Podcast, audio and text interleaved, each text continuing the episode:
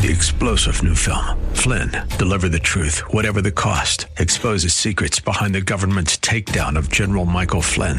Flynn knew what the intel world had been up to. He ordered the first audit of the use of contractors. This set off alarm bells. He told the truth. He was the most dangerous person for Donald Trump to hire. They had to get rid of Flynn. Flynn, deliver the truth, whatever the cost. Available now. Watch it today. Go to salemnow.com. Salemnow.com.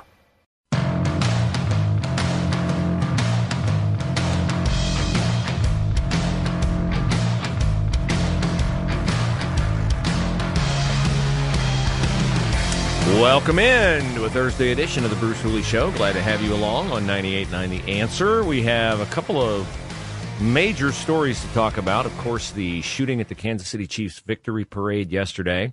Here locally, the jury restarted deliberations this morning in the murder trial of uh, former deputy and uh, U.S. Marshal uh, Task Force law enforcement officer Jason Meade.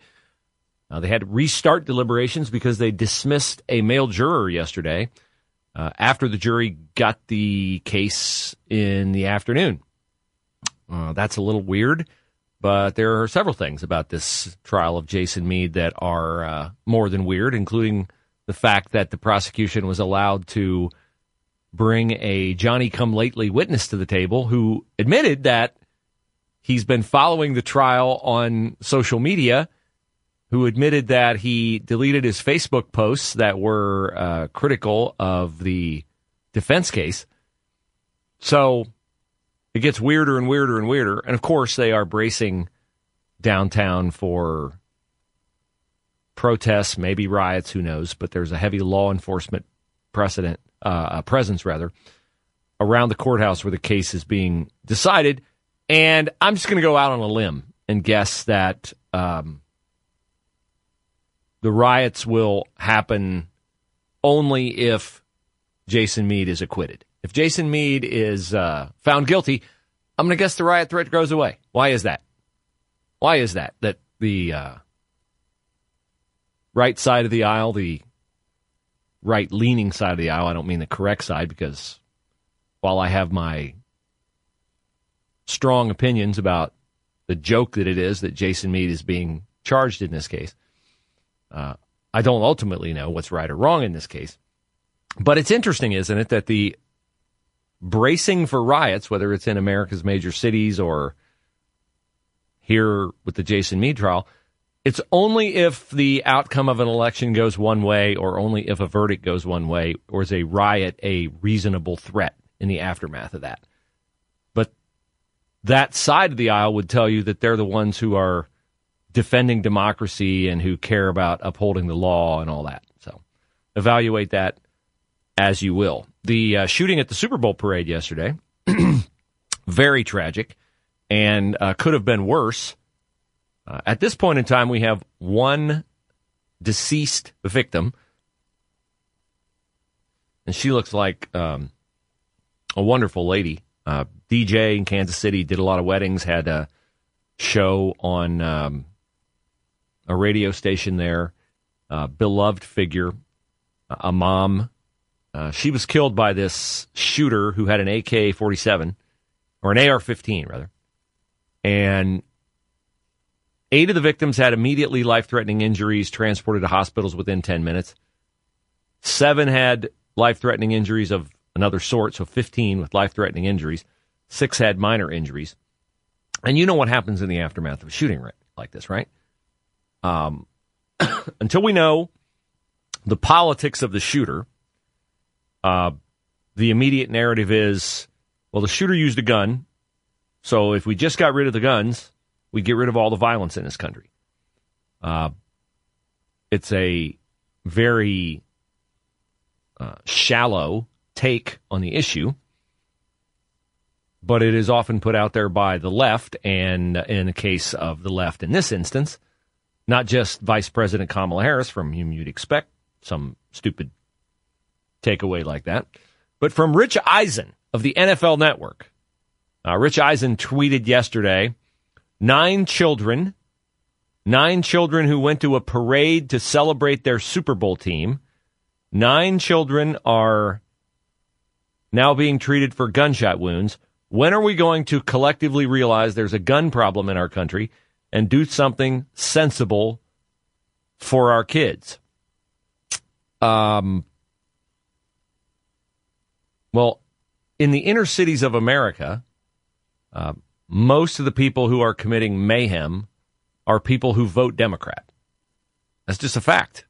Like most of the of the inner most of the crime in the inner cities of America are taking place in areas where when the electoral map comes out in the aftermath of an election, those people, an overwhelming majority of them, somewhere 85% and above, have voted Democrat and continue to vote Democrat, including right here in our own city. Like we have an all Democrat city council, we have a Democratic mayor, a Democratic law director, we got every single office occupied in the city by Democrats. So the city must vote Democrat. We've had astronomical murder rates in the city of Columbus for years and years and years throughout the tenure of uh, America's murder mayor, Andrew Ginther. So if Rich Eisen wants to end, and Democrats want to end violence in the inner cities, and maybe they ought to talk to their constituents about that. Uh, that might be, you know, something they would like to try, rather than just saying take all the guns away. We need more after school programs. Well, I'm going to get to that later oh, on today. Okay. Alan Rogers uh, sitting in today for Jeff on uh, in the producer's chair. Uh, the city of Columbus has come up with a program, oh, of course, uh, that's going to fix everything. And uh, guess who gets to pay for it? And of course, you know it costs more than a million dollars, but we'll have more on that as the show Sorry, progresses. No, no, no, no, that's fine. No, no, I know it's not. That's not even under today and crazy, which we will do at twelve twenty as we have done throughout the week. And I think I have some music for you. Okay, get it queued up for you. Wonderful. Uh, we have no updates yet, no clarity on where the foster mom Pammy Maye, 48 years old, is, nor the five year old boy, Darnell Taylor, who she apparently took with her to Cleveland yesterday morning, prompting the Amber Alert. Now, I say apparently took with her because, and I sure wish I didn't have to share these details with you, an affidavit filed with the Franklin County Municipal Court details the 911 call that precipitated the Amber Alert. Now, Pammy Maye and her husband were the foster parents of this young man, Darnell Taylor. So, the way this all began, I don't know if I I don't know if I can assume that Pammy Maye's husband, that his last name is Maye. I'm to I'm to refer to him as the husband in this narrative. So the husband calls 911 because he is afraid for the safety of the little boy based upon something that the husband's wife, Pammy Maye, told him. And here's what the affidavit says. I'll just read it to you. The affidavit says the man told a 911 operator that his wife, Pammy May, said she killed the child. Telling the 911 operator that Maye said, that's the wife, Maye said the boy was no longer alive and had not been seen since Monday or Tuesday. And again, this call came in the wee hours of Wednesday morning, just after, like a couple hours after midnight. According to the court documents, according to this affidavit, the husband, upon hearing this, then got, I, I assume he's in bed, I don't know, but I assume he's in bed, searched the house for five year old Darnell Taylor before calling police, so before calling 911. And then he said, and this is chilling, while he was on the phone, Pammy Maye, the foster mom, tried to cover her husband's mouth, saying she had a plan. So the husband stays on the phone with 911. She leaves the house, gets in the vehicle, and drives north on I 71 to Cleveland, where sometime around 6 ish a.m., about an hour after the Amber Alert was issued, police in Brooklyn, Ohio, which is around the Cleveland airport, found the vehicle at an apartment complex but didn't find her and they didn't find the boy. So they're still looking for him. They're still looking for her. She has been charged with first degree felony kidnapping and third degree felony endangerment of a child. So, what no news report has made clear to me is if if there's someone who had eyes on the child when she left and went to Cleveland, went toward Cleveland. Like she's charged with kidnapping, and that may just be a thing where if a kid is unaccounted for, you can charge her with kidnapping. But this affidavit says she told her husband the child was dead. And then she's charged with kidnapping. So to me, like to be charged with kidnapping, and I'm not an attorney, but I assume you'd have to have evidence that there was a child in your presence, be charged with kidnapping. But that's just a horrific story. And um, boy, let's just pray that little boy is found and pray she's you know, found and doesn't do herself harm. And she's clearly got some mental issues going on here, either exaggerating the condition of the child or admitting to what she's done, which would be horrific. In the foster system, wow, that would be a rock that system for sure.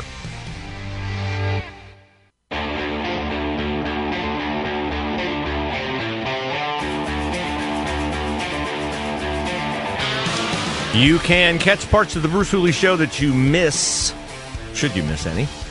And I won't even be mad. As long as you access the podcast, which is available at 989theanswer.com. Click on listen, click on shows, and then page down. I'm way down there under all, well, not all, but most of the national hosts. But I'm there. And you can uh, check that out in half hour show increments, but the commercials are removed. So there you go. A lot of reaction yesterday to my assessment. I suppose I could call it a takedown, a criticism of Tucker Carlson for uh, interviews he did with Russell Brand and with uh, an Egyptian journalist in Dubai. I may revisit that because there was one aspect I wanted to leave, one aspect I left out that I want to address. Because I think, as I said, Tucker Carlson puts out some dangerous things and never more dangerous than when he misquotes scripture. Uh, speaking of dangerous, Joe Biden is uh, just so energetic and full of life and zest that his staff cannot keep up with him. That's what we've learned in the last week. Really, throughout his presidency, we've been told this, right? He gets more done. He's like the old U.S. Army commercials. He gets more done before 6 a.m. than anybody else. Uh, Karine Jean Pierre said he gets more done in an hour, more done in an hour than the rest of us get done all day. So I thought I'd look at Joe Biden's schedule today to find out how many things uh, will be checked off our national to do list with his dynamic energy. And here is his schedule for the day. They put this out every day. Um, 11:15 a.m. The presidential the president receives the presidential daily briefing. 11:15 a.m. When did Trump take the briefing? I think it was like 7 a.m. I don't know. Uh, but is that most his- most presidents take? I mean, it's the daily briefing. You want to know what's going on during the day, what else you got coming up, who you're going to see, what are the fires you got to put. I mean, Mike uh, Johnson yesterday, uh, not Mike Johnson, Mike Turner. Mike Johnson's the Speaker of the House. Mike Johnson spoke about this, but Mike Turner, congressman from Dayton, who's head of the House Intelligence Committee, uh, said that there's uh, a destabilizing foreign military capability that the Gang of Eight, that's four Republicans and four Democrats, who are on the House uh, Intelligence Committee, that they needed to like meet about this today with Jake Sullivan, one of Obama's henchmen. Jake Sullivan, who uh, is our national security advisor, who's so on top of things that, like, what was it? A couple of weeks before Hamas attacked Israel on October the 7th, Jake Sullivan, Mr. On Top of Things in terms of global security interests, said that the Middle East had never been more calm Never been more calm. Whoops. So anyway, Biden today will take the uh, took the presidential daily briefing at 11:15 a.m. Then there will be a press briefing by Karine Jean-Pierre, Karine Jean identity hire, at 1 p.m. Uh, there's nothing else on the president's schedule today. Now he's not at the daily briefing at the White House at one o'clock. So it sure looks to me from his official schedule today that his only presidential duty is to receive the presidential daily briefing at 11:15 a.m. That's so, it. So if you get that information, Bruce Hooley, Columbus, Ohio, radio Yeah. station, you Yeah. know, blah blah blah. blah. The press would get that, Yeah. and They get it every nobody nobody calls Jean Pierre, whatever her name is. Nobody called her out and said, Oh, well, they call her out all the time. Here's a few couple feudal people trying trying to call her out about at that past press conferences. stupid." They station. try all the time. Here's a poll. Here, eighty-six percent of Americans say Biden too old to serve as president. Uh, so, fair question. Here's uh, the question in KJP's stiff arm. Thanks, Green. A new ABC News Ipsos poll shows that 86% of Americans think Biden is too old to serve another term. That is a higher percentage than what we found in a previous poll in September. So clearly, polling shows this is a persistent issue. What is the White House strategy to try and change that perception? So, look, we're going to continue to lead on leadership, right? We're going to continue to focus on what this president has been able to get done, uh, what the president has been able to get done uh, on behalf of the of the American people. Uh, and look, I'll quote a little bit of uh, what the first lady said. Uh, I think incredibly well just a couple days ago. Uh, President Biden does more in one hour than most people do in a day. His age, with experience and expertise, is an incredible asset, and he proves it every day. And that's what we believe. We believe that his age and his experience, because he was a senator, because he was obviously vice president, because he has these long, um, you know, long decades of relationships uh, with leaders, uh, obviously across the globe, and what he's been able to do, that's what we're going to lean into. That's what we're going to speak to. Okay, so did you know? Did you catch the source on Joe Biden's vitality? The first lady. Yeah, She says the first lady says that he gets done more in an hour than anybody else gets done all day. What's Joe Biden's awareness of what other people get done in a day? Does she have intimate knowledge of what Mike Johnson gets done in a day, of what Mike Turner gets done in a day, they didn't ask me what, what I JD. JD Vance gets done in a day, of what Alan Rogers gets done in a day. But Jill Biden, well, she's a doctor from a community college.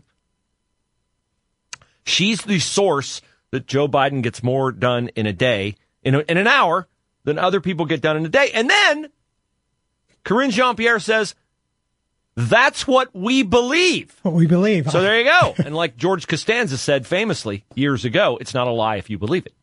Can I ask a question? Of course. We lead on leadership. I was going to get to that.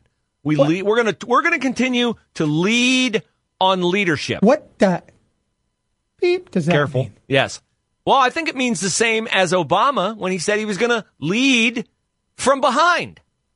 We're going to lead from behind. So the Biden, Obama, Harris, Obama, Biden, Harris, Obama, Obama, Obama, Obama administration has coined several curious phrases about leadership, neither of which makes any sense. Now, uh, Joe Biden is scheduled to take a physical examination at some point this week. And a week ago today, we found out that the special counsel said he's a well meaning elderly man with a poor memory. So uh, the Democrats have pushed back on that. Like Biden gets more done in an hour than a week. A good way to prove that would be to have him take a cognitive test. Every other president has taken one. He has not. Here's the question to Karine Jean Pierre. Listen to see if she answers the question. The idea of taking that kind of a test. I mean, look, and I talked about this last week too on, on I believe whenever, on Friday.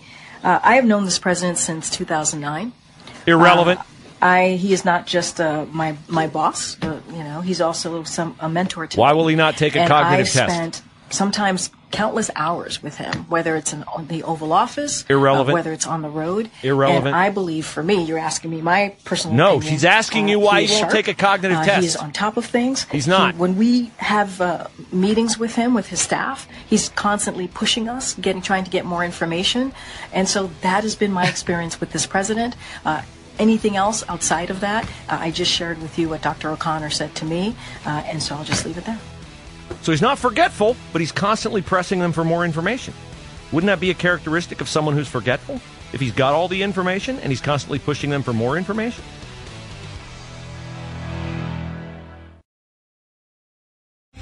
Three star general Michael J. Flynn, head of the Pentagon Intelligence Agency, knew all the government's dirty secrets. He was one of the most respected generals in the military. Flynn knew what the intel world had been up to. He understood its funding. He ordered the first audit of the use of contractors. This set off alarm bells.